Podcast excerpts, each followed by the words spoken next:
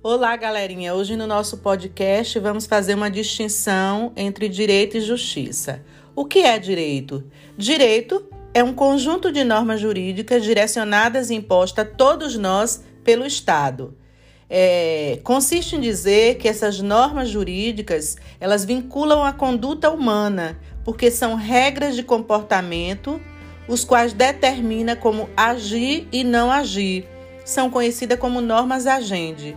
Já a justiça, ela tem um conceito mais abstrato, porque ela se refere a um estado ideal de interação social é, em que deve haver um equilíbrio por si só.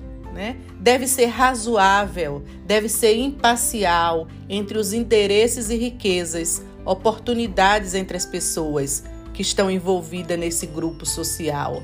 Né? Então, assim, é, embora o direito e a justiça é, tenham conceitos que se entrelaçam ao ponto de ser confundido, confundidos e considerados como uma só coisa pela consciência social, existe um, uma diferença muito grande.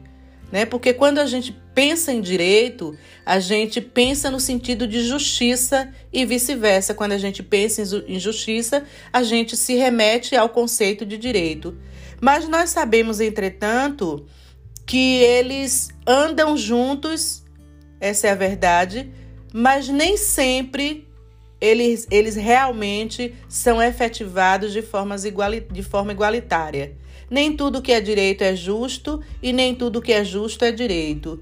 Já diz um pensador que nós devemos lutar pelo direito, mas se um dia nós nos encontrarmos cara a cara, frente a frente, com o conflito entre direito e justiça, nós devemos lutar e escolher sempre a justiça. Espero que tenham gostado.